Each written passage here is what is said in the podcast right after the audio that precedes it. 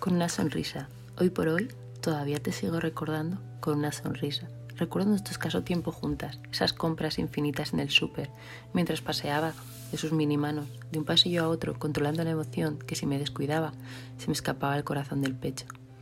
Todavía recuerdo cómo te miraba sin mirar, cómo te pensaba sin pensar, en cómo mi cara de idiota me delataba tras cada palabra.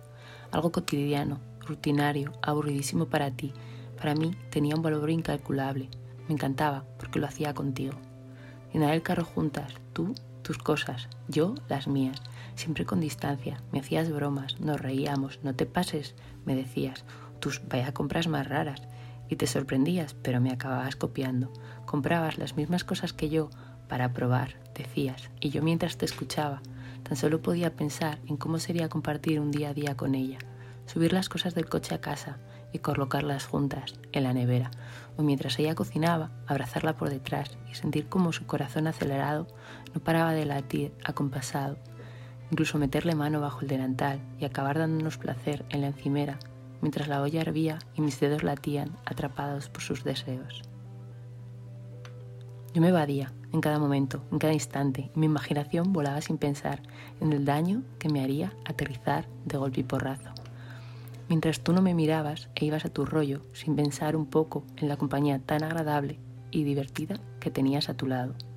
Yo era invisible, tan solo era una amiga que te acompañaba a hacer la compra y la que te hacía reír en cada estantería.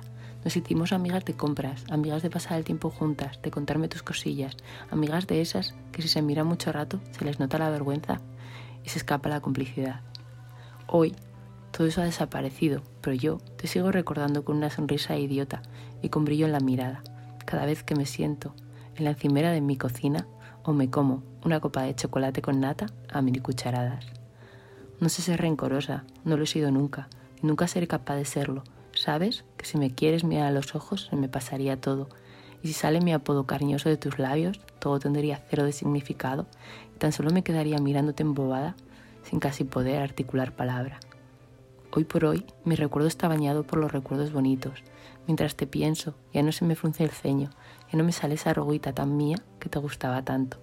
Con una sonrisa en la mirada y con la esperanza de que esos tiempos vuelvan, congelada en mi imaginación, y otra vez vuelve ese sentimiento de culpa, de asfixia que me hunde en la desesperación de nuestra existente comunicación.